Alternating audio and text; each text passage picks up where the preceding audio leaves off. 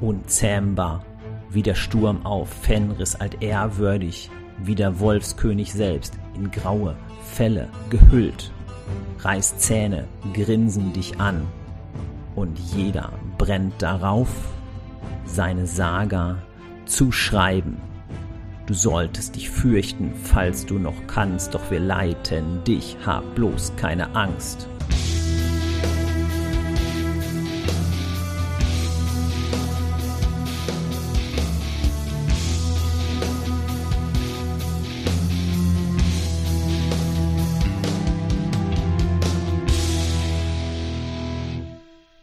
Willkommen zu unserem kleinen, feinen Fan-Podcast. Wir sind heute in kleiner Runde, beziehungsweise in kleinerer Runde.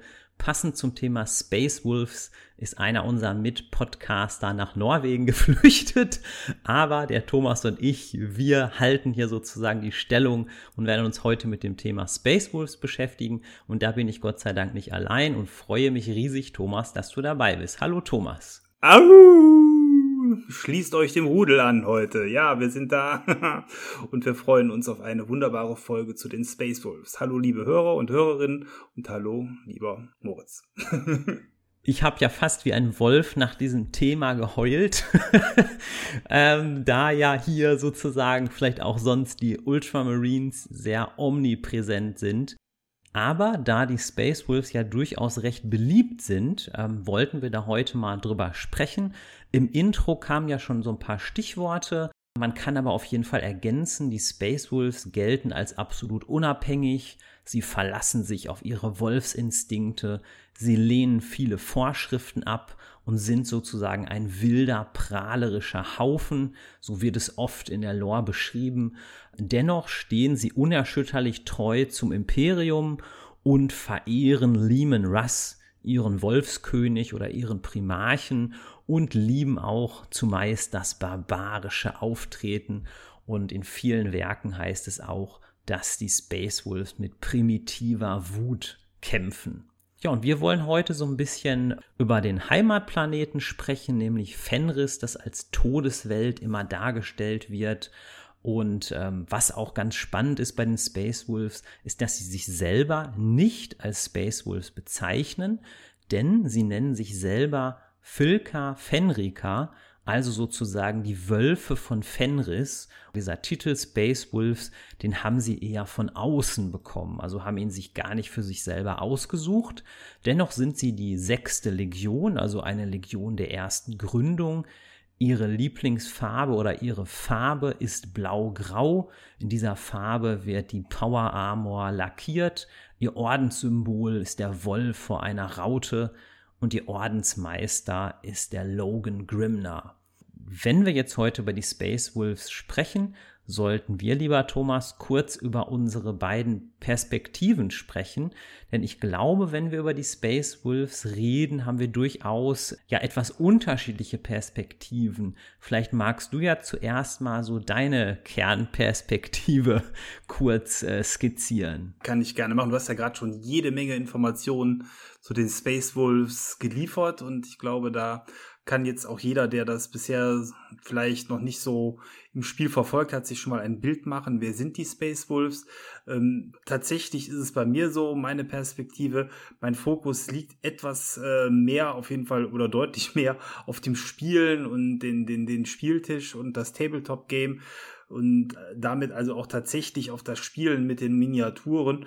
Und in, insofern ähm, habe ich mich äh, dem Thema Space Wolves also weniger von der Perspektive genähert, wie cool sind die in Romanen, was gibt es in, in Serien, äh, in Comics oder in anderen Medien, sondern eher, wie sehen die Figuren aus, äh, was haben die für Regeln im Gepäck? Und äh, wie frickelig sind die mit dem Anmalen, weil das kann man zumindest äh, auch festhalten. Du hast eben schon das barbarische Auftreten hervorgehoben und äh, die, die primitive Wut, mit der sie kämpfen, all das findet sich auch in Aspekten an den Figuren wieder und äh, im Gegensatz zum Standard Space Marine, was vielleicht sowas wie der Ultramarine ist oder ein Black Templar, ist sie ja deutlich mehr Schnickschnack an den Figuren dran. Man hat viele kleine Details. Fuchsschwänze, das freut die Manta-Fahrer unter den Hörern.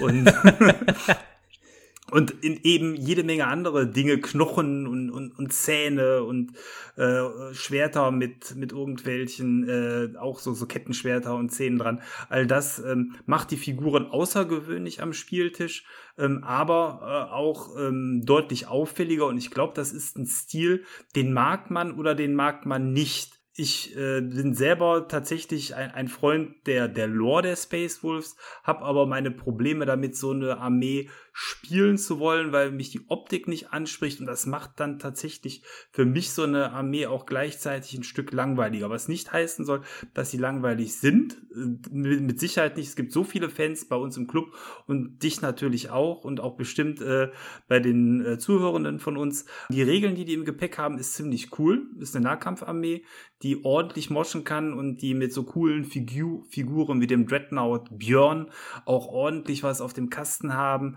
äh, wo dementsprechend, äh, wenn die denn dann loslegen und ins Gefecht ziehen, ordentlich mal eine Platte leer geputzt werden kann. Also das sind schon äh, ja Figuren, die Spaß machen, wenn man sie spielt. Ja, mich faszinieren die Space Wolves bestimmt schon seit über 20 Jahren. Also das erste Mal, als ich überhaupt Warhammer sah, war das so, dass ein Kumpel sagte, ja, wir haben da so ein neues Spiel. Und der hatte dann tatsächlich auch Space Wolves, also ist schon ganz, ganz lange her. Und ähm, das hat mich irgendwie bis heute fasziniert und gerade auch Charaktere wie der Ragnar Schwarzmähne oder Ragnar Blackmane haben für mich eine echte Faszination. Ähm, zur Perspektive kann ich sagen, ähm, ich spiele ab und zu Warhammer, meistens mit dem Lasse, unserem Mit-Podcaster, der heute leider nicht dabei ist. Ähm, mein Fokus liegt aber in erster Linie auf der Hintergrundgeschichte, welche der Spielwelt zugrunde liegt.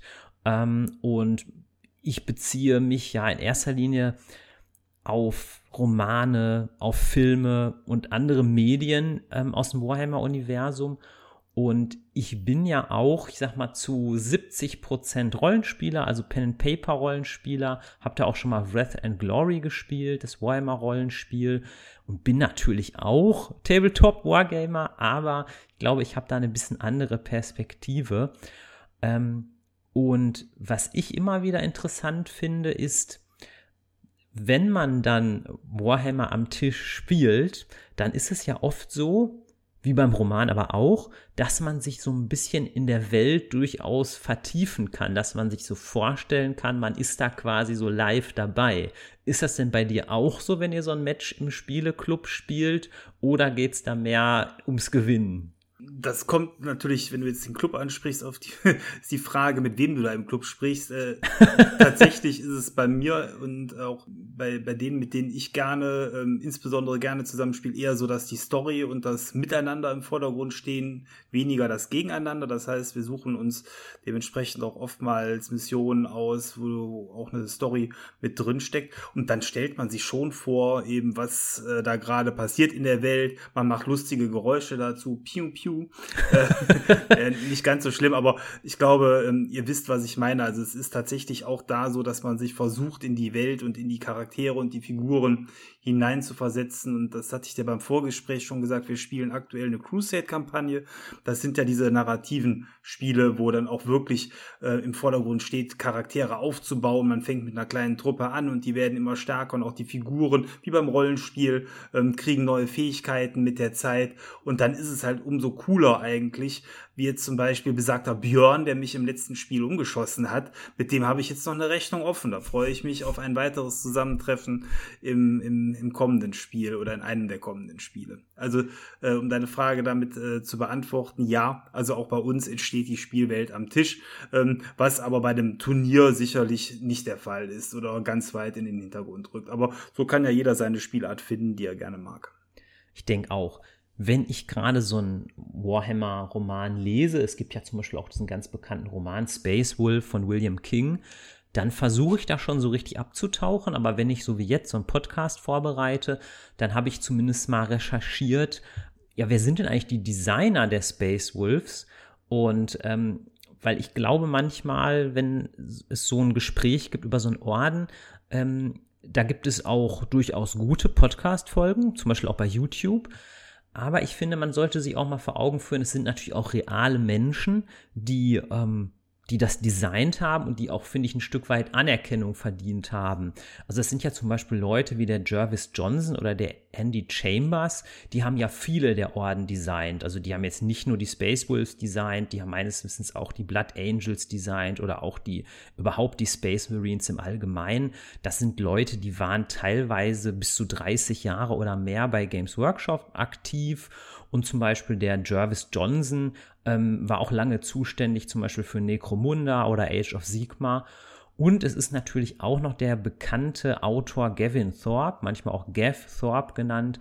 Der hat ja auch unzählige ähm, Romane geschrieben und hat so das Bild von den Blood Angels, von den Dark Angels und von den Space Wolves ähm, ja geprägt. Und ich habe jetzt für uns am Monitor, das können natürlich die Zuschauenden leider nicht sehen, habe ich hier mal so ein großes Bild von dem Ragnar Blackmane aufgerufen. Und vielleicht können wir ja gemeinsam mal versuchen, ähm, uns den so ein bisschen ihm zu nähern. Ich finde, er ist so typisch für einen der Space Wolves. Er hat natürlich so einen grauen Fellumhang, aber ich finde, diejenigen, die dieses Artwork, die dieses Modell designt haben, haben ihm so eine unglaubliche Dynamik verliehen, die sich auch in seinen Spielwerten, glaube ich, niederschlägt. Aber wie kann man das jetzt denjenigen, die das nur hören, irgendwie beschreiben, diese Dynamik, dieses Space Wolf? Ja, ich meine, ähm, ich glaube, das, was ich eben auch schon gesagt habe, trifft auf dieses Modell auch zu. Man hat erstmal einen klassischen Space Marine, aber das Modell ist garniert mit ganz vielen kleinen Details, die das Flair der Armee widerspiegeln. Sei es denn dann der Wolfsumhang, die Zähne, die ich hier erkennen kann, die an der Kette hängen, überhaupt eine recht grobgliedrige Kette, die einmal um den Brustkorb ist, das Schwert mit den Zacken, ähm, die Auspuffdüsen, so nenne ich es mal, weil ich es nicht besser benennen kann, des Schulterpacks sind keine normalen runden Düsen, sondern das sind Wolfsköpfe, wahrscheinlich aus den Mäulern, so stelle ich es mir zumindest vor, ähm, in der eiskalten Welt von Fenris, so die Auspuffgase hinausdampfen wie der Atem eines, eines Wolfs. Und auch cool ist, der hat an den Schuhen vorne so Spikes. Ähm, das, da sieht man auch, die sind für Schnee gemacht und für Schnee und da kann er sich festkrallen. Also das sind schon mal Dinge, die mir auf jeden Fall an dem Modell auffallen. Ja, und der stößt sich ja auch an so einem Felsvorsprung ab und scheint ja so wirklich nach vorne zu springen.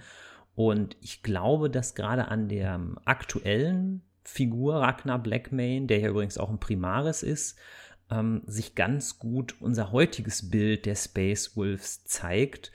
Ähm, nach dem kleinen, sage ich mal, geschichtlichen Ausflug ähm, wollen wir jetzt mal uns das heutige Bild der Space Wolves ansehen und da haben wir ein ganz konkretes Beispiel für euch.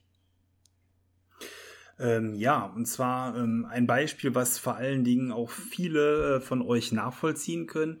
Es geht sich um die Serie Hammer und Bolter. Und zwar ist es so, ähm, dass ähm, Games Workshop im letzten oder doch im letzten Jahr angefangen hat, Warhammer Plus anzubieten. Das ist ein Dienst, der verschiedene Dinge umfasst, die es bei Games Workshop gibt, unter anderem aber auch ähm, den TV-Kanal Warhammer TV kann man sich, wenn man es noch nicht gesehen hat, vorstellen wie in YouTube, nur in deutlich kleiner, nämlich irgendwie nur mit 30, 40 Filmen. Aber die sind alle Warhammer zentriert und äh, spiegeln verschiedene Aspekte des Hobbys wieder. Und da gibt es eine animierte Serie, die gibt es da seit letztem Jahr. Und ähm, vom, vom Style her ist das vergleichbar mit zum Beispiel Serien wie Castlevania oder Vox Machina, die es auf Netflix oder Prime zu sehen gibt, also modernen animierten Serien, nicht zu japanisch angehaucht, ähm, sondern ähm, eher in diesem amerikanisch-japanischen Stil, ohne es besser wiederum benennen zu können, würde ich es mal so bezeichnen. Ähm, und äh, das durchaus, wie ich finde, auf eine hochwertige Art und Weise präsentiert. Ähm, hat also mit billigen Comics überhaupt nichts zu tun. Und ähm, ja, da gibt es eine Episode, das ist die Episode Nummer 4, die heißt Fangs, also Reißzähne. Und äh, in der Folge geht es sich eben nur und das äh, gute 16 Minuten lang um die Space Wolves.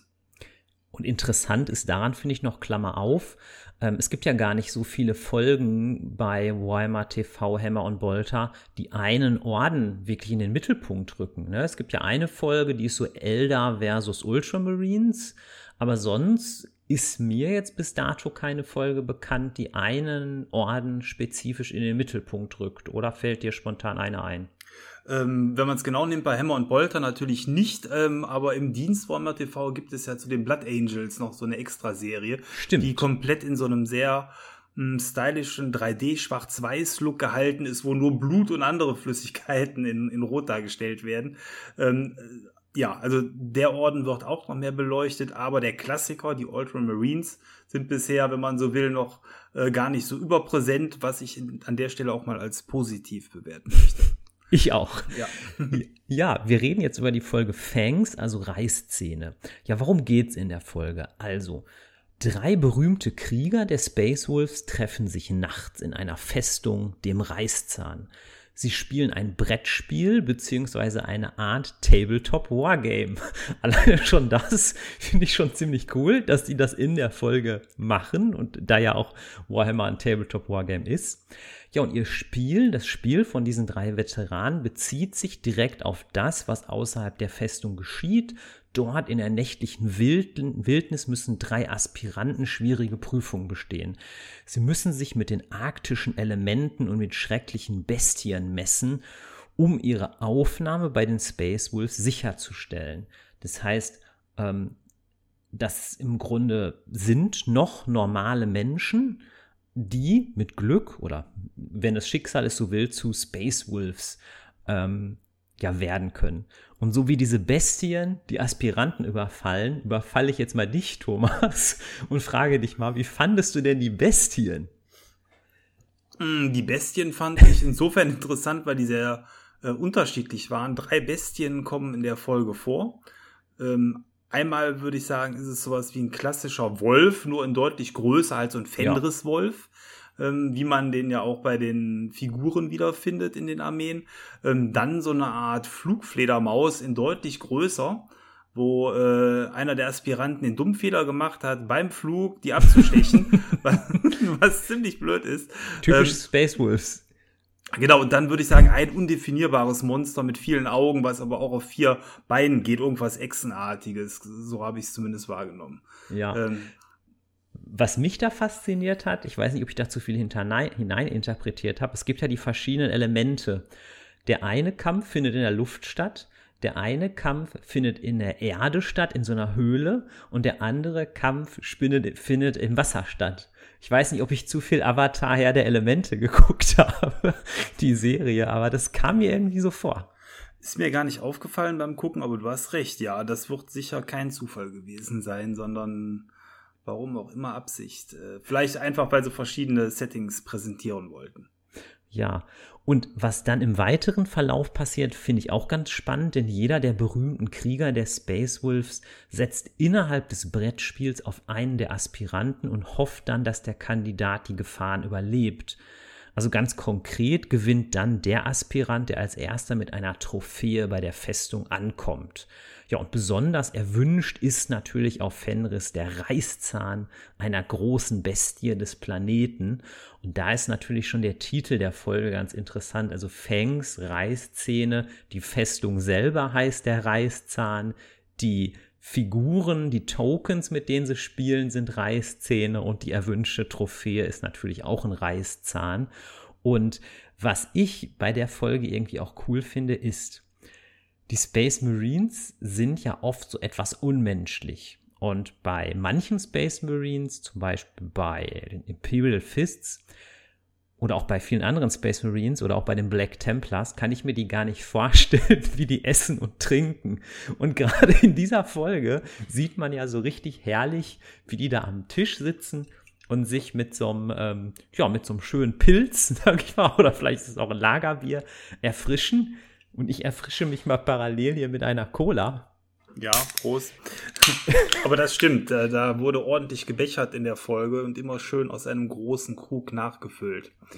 Ähm, was ich tatsächlich nicht ganz verstanden habe bei der Folge ist, äh, wie das Spiel am Tisch hm, das Handeln der Aspiranten, so sagt man, ne? Mhm. ähm, quasi beeinflusst.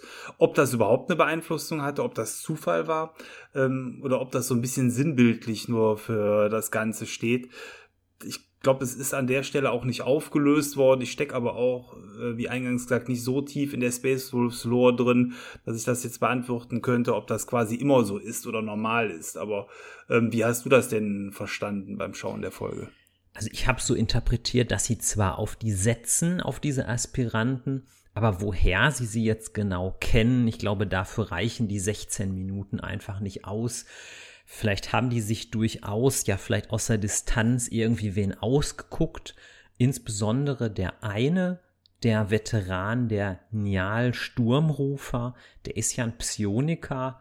Vielleicht hat er ja sogar auch Fähigkeiten, sage ich mal, der Hellsicht und ähm, kann sowas erkennen. Ja, und wo ich gerade Nial Stormcaller sage, die drei Veteranen da am Tisch und das finde ich an der Folge ist auch cool, sind nicht irgendwelche Hansels, sondern sind wirklich gestandene, bekannte Space Marines, Space Wolves, die in Romanen vorkommen. Zum Beispiel der Nial Sturmrufer ähm, ist ja ein ganz bekannter Ordenspriester, genauer gesagt ist das ein Psioniker.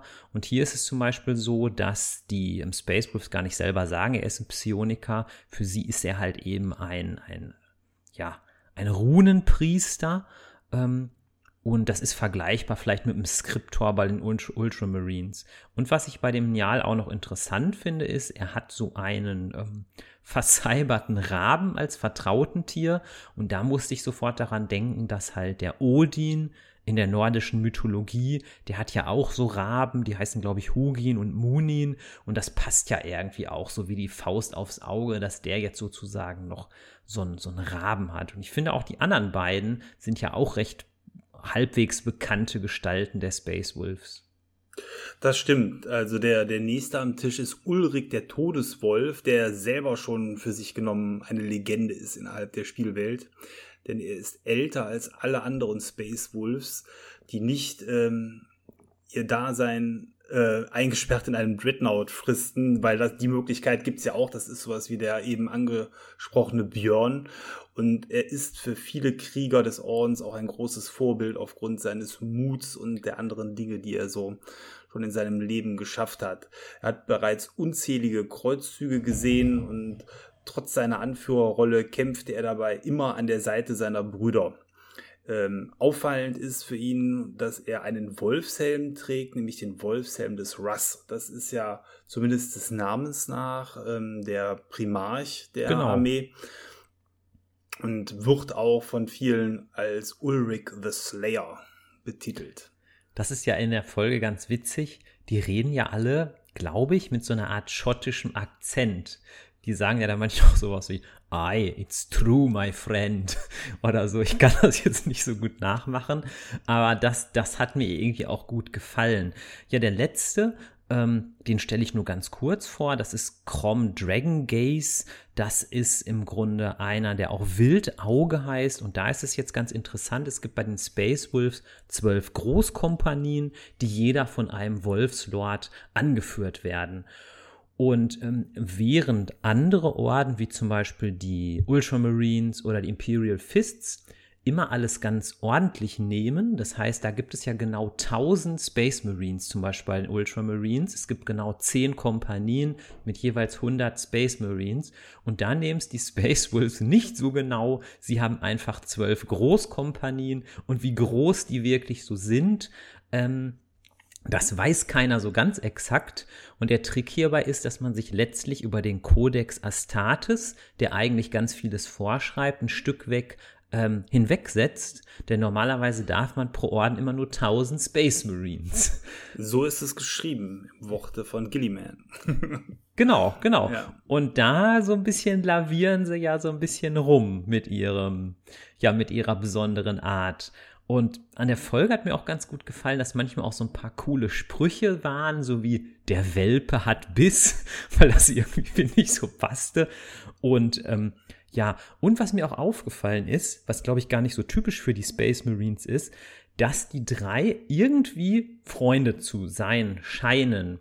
Denn diese Waffenbruderschaft, die ist ja bei den Space Marines vorgeschrieben, aber finde ich, dass sie so wirklich den Charakter von Freunden sind, ist, glaube ich, bei den Space Wolves so eine kleine Besonderheit. Mhm. Also man hat ja auch den Eindruck, wirklich, die neckten sich die ganze Zeit mit Sprüchen, dass das äh, wirklich so eine freundschaftliche Beziehung unter den ähm, ja unter den Anführern ist, was die irgendwie nett menschlich dargestellt hat. Und das finde ich irgendwie auch gut, denn ich mag ja auch die Ultramarines sehr gern, auch wenn ich manchmal ein paar kritische Worte äußere. Ähm, aber ähm, ich finde einfach, die Space Wolves sind ein Stück weit menschlicher. Und sie sind gerade wesentlich menschlicher, zum Beispiel als die Black Templars. Ich habe zum Beispiel neulich noch den Roman gelesen, ähm, Hell's Reach. Ähm, und da hat man ja wirklich auch nochmal gemerkt, wie ja, unmenschlich die Black Templars sind. Und da ist natürlich hier, ja, finde ich, ein ziemlicher Gegenentwurf. Ja, so drei ähm, alte, ja, wie soll man das sagen? alte Säcke kann man nicht sagen. Drei alte Kerle, die, die da. Weisen. Bier, ja, drei weise alte Kerle, die trinken da Bier aus den Humpen. Und ich glaube, die haben sogar so einen Pitcher, wo sie sich manchmal sowas nachfüllen. Und sie haben ja fast so pseudo-philosophische Fragen, wie zum Beispiel, vermisst du das Feuer der Jugend in deinen Adern? Und das ist ja schon irgendwie auch so eine ganz interessante Frage, ähm, die, glaube ich, da immer wieder eine Rolle spielt, dass vielleicht die Älteren schon mehr Kampferfahrung haben, aber die Jungen haben einfach mehr Feuer, ähm, mehr Leidenschaft. Ähm, mhm. Was mir tatsächlich gefehlt hat bei der Szene und was, glaube ich, super gepasst hätte, wäre, wenn unter dem Tisch noch irgendwie so drei Wölfe gelegen hätten, die Begleittiere der, der Anführer. Denn ich glaube, tatsächlich der Wolf als Symbol für die Armee, aber auch als Begleittier und auch als spielbare Figur ist etwas, was für die Armee steht. Wo ich sogar glaube, dass äh, viele Hundefans tatsächlich äh, gut mit bedient werden und drauf anspringen. Und du bist ja auch so ein Hundefan. Insofern wundert mich eigentlich nicht, dass dir die Space Wolves da auch gut gefallen, weil es gibt keine andere Armee bei 40k, die man äh, aussuchen kann, wenn man gerne Hunde malt oder Wölfe in dem Fall und damit auch spielt. ja, ich glaube auch tatsächlich ist die einzige ähm, Armee, die auch auf Reittiere teilweise setzt. Ne? Die haben ja so Fenriswölfe, teilweise vercybert. Ich weiß gar nicht, ob andere, zumindest andere Armeen des Imperiums, auf, auf Reittiere setzt. Da würde mir jetzt keiner einfallen. Nee, fällt mir auch nicht ein. Klar, es gibt die Crew mit den Talks und so, aber das, die sind ja schon selber Tiere, Xenos Gewäsch hier. aber äh, nein, äh, nee, wüsste ich jetzt so aus dem Stegreif auch nicht. Also ich nee. sage ja, das ist eine Armee, glaube ich, tatsächlich auch für, für, für, also insbesondere natürlich für Hundefreunde, aber vielleicht auch generell für Tierfreunde, weil da gibt's ja wirklich sehr schöne Modelle. Allein die Kutsche, die da von den Wölfen gezogen wird und sowas, das sieht alles sehr herrlich aus, ja. Und was man auch sagen muss, es gibt auch durchaus so eine gewisse Conan-Atmosphäre. Auch in der Folge, finde ich, weil diese Aspiranten, ich kann immer Alter schlecht schätzen, die sind vielleicht so 18 und nehmen es da locker mit so gigantischen Bestien auf, wo man ja eigentlich denkt, das ist ja schon fast eigentlich lächerlich, dass die mit denen den Kampf aufnehmen. Ne? Also da äh, ist doch, glaube ich, auch ein bisschen Conan-Atmosphäre da allein der Name des dritten Anführers, Crom Dragon Gaze. Also ich meine, Crom ist ja der große Gott aus Cohen. Der Name wird da an der Stelle auch kein Zufall sein.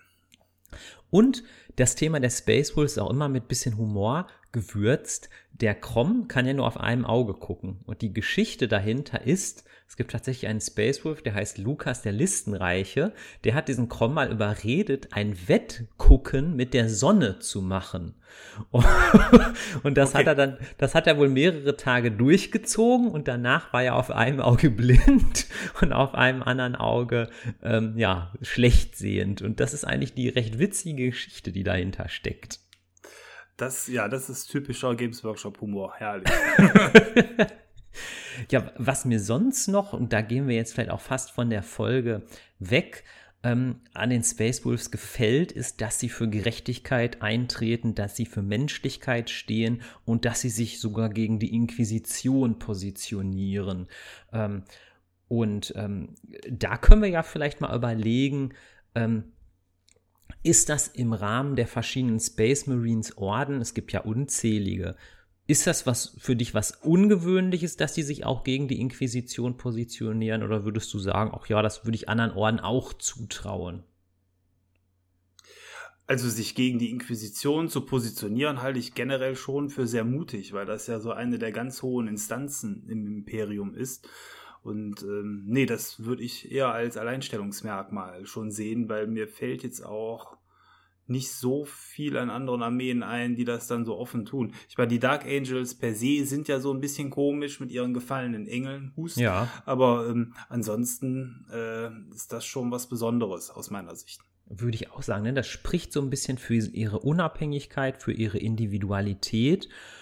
Und die wird auch in den Space Wolf Romanen von dem William King sehr schön beschrieben einer meiner Lieblingsromane, natürlich geht es da um Ragnar Blackmane, aber einer meiner Lieblingsromane ist der Roman Ragnars Mission. In diesem Roman ist es so, dass der Ragnar noch relativ jung ist.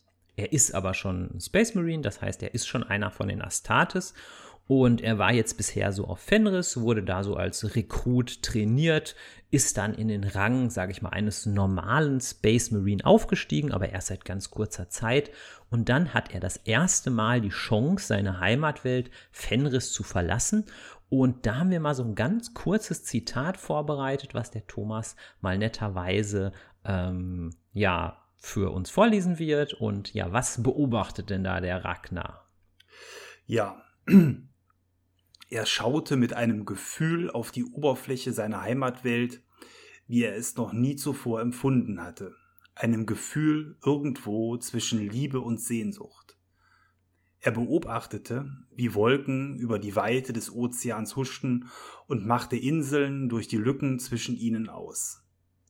Er erinnerte sich an die Karten und Globen, die er im Reißzahn studiert hatte, und erkannte einige von ihnen auch an ihren Umrissen wieder.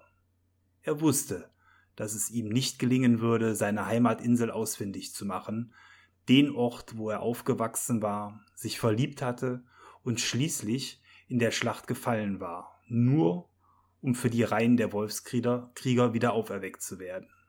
Sie war ganz einfach zu klein. Ja, und ich finde, das ist einfach eine spannende Stelle, weil hier einfach mal ein Space Marine ja menschlich präsentiert wird. Ne?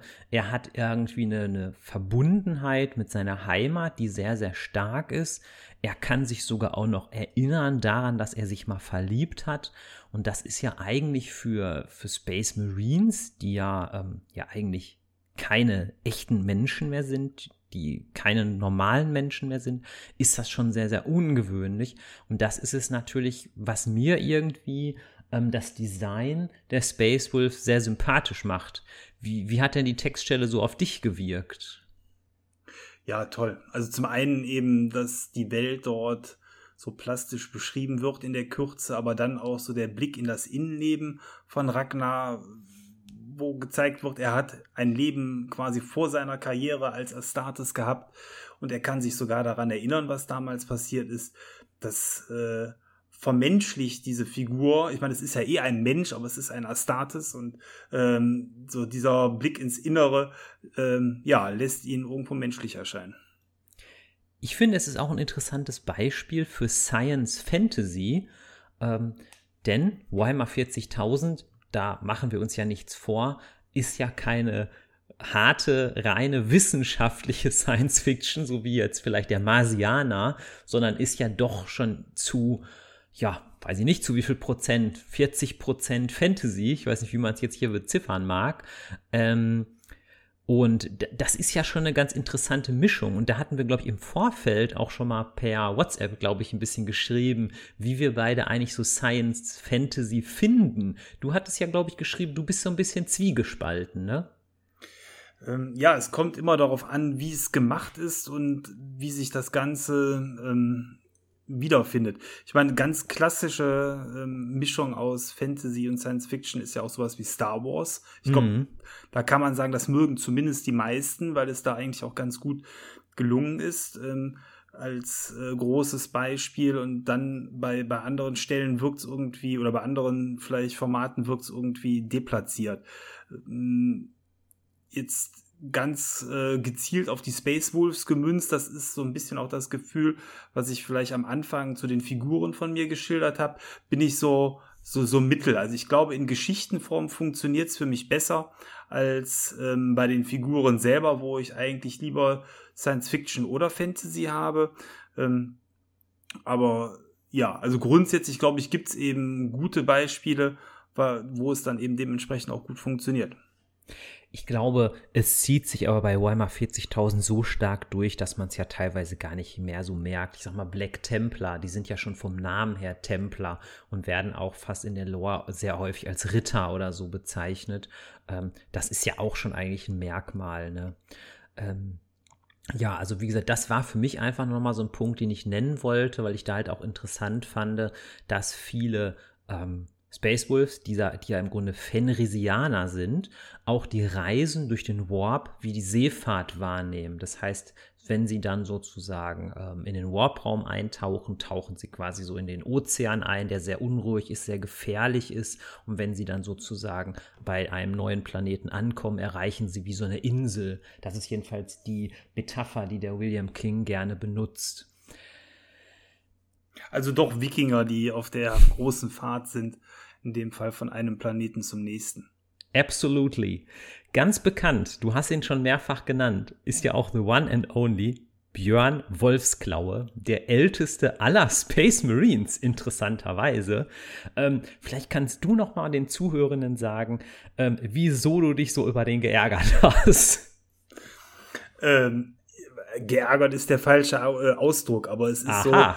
so, ähm, es war am Spieltisch und ähm, wir hatten ein Spiel, meine Ultramarines gegen die Space Wolves von meinem Mitspieler Timur und ähm, Timur guckte nach Runde zwei schon relativ belämmert, weil meine Ultramarines quasi seine komplette Armee, es war ein kleines 25 Machtpunkte-Spiel innerhalb der Crusade-Kampagne, weggeballert hatten. Es war nur noch Björn da und ich hatte schon ein leicht schlechtes Gewissen, weil wie eben schon eingangs gesagt, bei uns steht der Spielspaß im Vordergrund und es ist mm. einfach nicht spaßig, wenn alles weggeschossen nee. wird.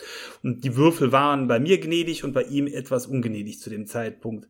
Dann kam aber der Rückschlag, denn Björn stapfte nach vorne, fuhr seine Metallkrallen aus und hat mir dann die komplette Armee zerrissen, was äh, rein regeltechnisch insbesondere damit zu begründen ist, dass er einen Widerstand von acht hat und das bedeutet, dass meine Waffen extrem schlecht getroffen haben. Das war so gerade an der Grenze, nur Würfe auf die sechs konnten ihn verwunden.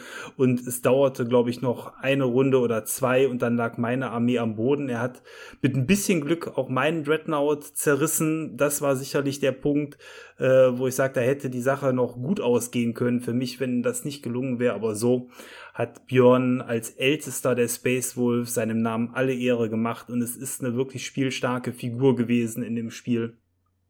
Und äh, ja, der gehört auf jeden Fall in eine schöne Space Wolves Armee hinein. Das glaube ich auch. Widerstandskraft 8 oder Widerstand 8 ist ja schon eine Hausnummer. Ne? Ich glaube, die zweite Figur, die online immer als Imba genannt wird, ist auch der Ragnar Blackmane selbst. Ich weiß nicht, ob dein Kumpel den hat. Bei dem ist ja das Besondere, der kann, wenn er den ersten Angriff ausführt, ähm, zehn oder sogar elf Attacken ausführen auf einen Schlag und kann damit dann auch sehr, sehr viel Schaden raushauen. Den kenne ich noch nicht, aber jetzt bin ich vorgewarnt. das, also der, äh, der ja. hat irgendwie standardmäßig schon sieben Attacken und hat dann beim Sturmangriff, kriegt er nicht eine dazu, sondern drei und online habe ich noch irgendwie so einen Tipp gefunden, wie dann sogar elf hat. Also statt zehn, das ist ja schon heftig. Ähm, da sehe ich aber auch so eine Parallele ein bisschen mit den Blood Angels. Denn ähm, die Space Wolves haben ja rein regeltechnisch die wilde Wut und Berserker-Angriffe. Und das erinnert ja schon sehr an die rote Wut der Blood Angels. Also da ist, ja fiel selbst mir auf. Es ist eine Nahkampfarmee. Also zumindest eine Armee, die man sehr gut auf den Nahkampf trimmen kann. Ich meine, Space Marines sind ja sowieso Armeen, die man ähm, unterschiedlich ähm, ausstaffieren kann. Aber grundsätzlich, glaube ich, fühlt man sich als Nahkampfspieler am wohlsten mit den Space Wolves. Wenn man sagt, auf Nahkampf habe ich keine Lust, ich möchte eine Ballerburg bauen, ist es wahrscheinlich die falsche Armee. Ich würde jetzt gerne noch mal ganz kurz erklären, obwohl ich Space Wolves Fan bin, wieso ich aktuell die Space Wolves nicht spiele. Das, das ist hat, spannend, ja. Das hat was damit zu tun mit dem Thema Firstborn und dem Thema Primaris. Denn es gibt natürlich auch ein Paket Primaris Space Wolves, aber da drin sind, würde ich mal so ausdrücken, Primaris Space Marines, die den anderen Space Marines, sei es Ultramarines, Primaris, Primaris oder anderen, unglaublich ähnlich sehen. Also die sind eigentlich gar nicht so Space-Wolfig. Und was das weitere Problem ist, es gibt unglaublich viele Charaktermodelle, da ist aber nur der Ragnar ein, ähm, ein Primaris. Und äh, mittlerweile eigentlich haben sich, äh, ja, der Kumpel Lasse und ich, wir haben uns fast so schon an diese, an diese Scale gewöhnt, diese Größe der Primaris, ähm, dass man eigentlich zu diesen Mini-Marines, wie sie manchmal ja auch etwas despektierlich genannt werden, gar nicht mehr zurück will. Kannst du das so halbwegs verstehen? Äh, ja, kann ich verstehen. Also ich glaube, das ist schon fast ein Thema für sich irgendwann mal, dieser äh, Fortschritt in der Story hin zu den Primaris. Und ich glaube, wahrscheinlich ist der, äh, wie heißt er, Black Main, rein lore-technisch wahrscheinlich auch kein Primaris, so wie du es gesagt hast. Doch, den haben sie primarisiert oder wie? oder genau, war er dann also, in, in, rückwirkend schon immer einer? Oder? Nein, also es ist so ein bisschen so ähnlich wie bei dem Maneus Kalga von den Ultramarines. Den hat man ja auch nachträglich zum Primaris gemacht. Bei Ragnar war das so, er hat mit, ich vereinfache das jetzt ein bisschen, er hat mit dem größten und gefährlichsten Ork-Boss des Universums so lange gekämpft, bis beide tödlich verletzt waren. Und dann quasi wurden sie beide erstmal wieder äh, abgeholt, eingesammelt sozusagen. Und dann hat man, als man den Ragnar dann zusammengeflickt hat, hat man ihn als kleinen Benefit sozusagen ihn gleich zu einem Primaris gemacht. Man muss ja, glaube ich, in Anführungsstrichen nur zwei weitere Organe einpflanzen oder zweieinhalb und dann geht es auch schon rund. Ähm, ja, es ist, finde ich, eher ein bisschen Kunstgriff der Designer als so ganz plausibel finde ich es eigentlich nicht. Nee, aber ähm, dass man sich die alten Space Marines find, empfinde ich auch so nicht mehr so gut angucken kann, nachdem man die True Scale Primaris äh, irgendwann mal auf dem Tisch gesehen hat. Da bin ich ganz bei dir. Und äh, ich gehe auch immer noch davon aus, dass die irgendwann verschwinden werden. Das sieht man sehr schön übrigens, ähm, kleiner Seitenschwenker bei der Horus Heresy im Moment. Da hat man ja die ähm, Beaky Marines, also die mit den Spitzenhelmen jetzt neu rausgebracht. Das sind die MK6 Rüstungen und obwohl es keine Primaris sind, sind die vom Scale her doch mehr in die ähm, richtige Proportion gerückt worden, sind immer noch einen Kopf kleiner als ein Primaris, wirken aber nicht so gedrungen. Und wahrscheinlich ist das der Weg, den ich vermute, der in Zukunft immer mehr, äh, der immer mehr gegangen wird, dass einfach die alten Modelle einfach verschwinden werden auf Dauer und dann ersetzt werden durch passendere Modelle in einer neuen Range. Hat für GW den Vorteil, es können neue Figuren verkauft werden und für alle anderen am Spieltisch vielleicht ein etwas stimmungsvolleres und stimmigeres Aussehen, weil wenn man so seine Figürchen vielleicht aus der dritten Edition sich nochmal anschaut, da habe ich auch noch welche stehen, die wirken ja noch kleiner und gedrungener. Das ja. ist schon fast wie die Squads, die demnächst kommen. Ja, ja, und deswegen ist aktuell so ein bisschen mein Plan, ich will mir mal den Ragnar Blackmane selber besorgen und es gibt so eine Einheit, die heißt Morkais Jagdrudel. Das sind wirklich so fünf Primaris und die sehen auch sehr space-wolfig aus und die will ich mir mal besorgen und vielleicht kann man ja mit denen auch mal so ein ganz kleines Spiel machen. Ich sag mal, man kommt sicherlich dann auch schon auf einen gar nicht so ganz schlechten Machtwert und für so ein kleines Spiel ist das vielleicht gar nicht so schlecht. Jetzt haben wir uns ja schon ja, über 40 Minuten warm gequatscht. Jetzt mal Butter bei die Fische. Es gibt ja bei allen Warhammer-Fans ähm, durchaus zwei verschiedene Typen. Es gibt ja einmal den Typus, der sagt, so, das ist mein Lieblingsorden. Keine Ahnung, vielleicht die Imperial Fists. Ich lese alles zu meinem Lieblingsorden ähm, ich lese da alle Romane zu meinem Lieblingsorden. Ich kaufe mir alle Kodizes aus allen Editionen. Und die anderen Orden, die interessieren mich eigentlich gar nicht. Und dann gibt es den anderen Typ, der eigentlich sagt, auch erstmal per se im Prinzip interessiert mich alles, was mit Warhammer zu tun hat. Und ähm, die anderen Orden sind für mich durchaus auch von Interesse. Was, wie würdest du dich denn ungefähr einsortieren? Also grundsätzlich, was so das Leseinteresse angeht, bin ich da offen. Da würde ich alles lesen, das auch querbeet. Ich habe gerade extra den Konjunktiv gewählt, weil ich gar nicht so viel bisher gelesen habe, tatsächlich von Warhammer-Romanen. Ich habe jetzt mit der Horus Heresy passend zu der neuen Grundbox mal angefangen mit der Romanserie. Ich hatte in der Vergangenheit mal ähm, ein, zwei Romane gelesen, unter anderem auch den ersten Primaris-Roman. Ähm, aber grundsätzlich ähm, bin ich über die Regelbücher und die Lore, die darin steht, gar nicht so groß hinausgewachsen. Ähm, hat mir aber tatsächlich bisher auch immer gelangt, um mich im Universum zurechtzufinden, ohne da jetzt den dritten Stein auf Istvan 3 ebenfalls benennen zu können. Ja, ich denke immer so, gut, jeder muss ja und soll ja auch für sich selber glücklich werden, aber ich finde natürlich manchmal, es ist natürlich auch eine, eine ja, ziemliche Selbsteinschränkung, ne? wenn ich jetzt sagen würde, ja, ich spiele meistens die Imperial Fists und die anderen interessieren mich gar nicht. Also das finde ich immer so ein bisschen, ja, fast ein bisschen schade, weil ich bin eigentlich eher so ein Mensch, ähm, ich habe mir neulich mal so, weil es äh, auf eBay Kleinanzeigen sehr günstig war, habe ich mir mal einen Codex Blood Angels gekauft, nicht den neuesten, deswegen war der auch recht günstig und fand ich mega spannend, also sich da einfach mal so ein bisschen einzulesen, das in, in dieses ganze Vampir-Thema, dass die teilweise wie in so Grüften oder in Särgen schlafen und so. Also das fand ich hochinteressant. Also ich bin da wahrscheinlich eher dieser Typ 2, den fast alles interessiert. Hm. Also bin ich bei dir. Letzten Endes will man sich ja in der Spielwelt auskennen und dann macht es keinen Sinn, sich auf einen Orden zu beschränken. Ich will aber nicht leugnen, dass ich natürlich gerne Dinge zu den Ultramarines lese, allein eben deswegen, weil das meine Armee ist im Moment und ich in der, ja, in dem Fluff mich einfach besser auskennen möchte. Das ist doch auch aller Ehren wert. Damit sind wir im Grunde am Ende unserer jetzigen Folge angekommen. Gebt uns gerne Feedback über die bekannten Kanäle. Wir sagen wie immer vielen, vielen Dank fürs Zuhören und sicherlich hat der Thomas auch noch ein paar Worte zum Abschluss. Ja, ich kann auch nur sagen, danke fürs Zuhören. Ähm, ich wünsche euch weiterhin eine gute Fahrt oder wenn ihr noch nicht eingeschlafen seid, eine gute Nacht, wann immer ihr uns äh, quasi hört. Viele hören ja auch gerne den Podcast kurz vorm Einschlafen. Insofern, äh, ja, vielen Dank, alles Gute und bis bald. Ciao, euer Thomas. Tschüss, bis zum nächsten Mal.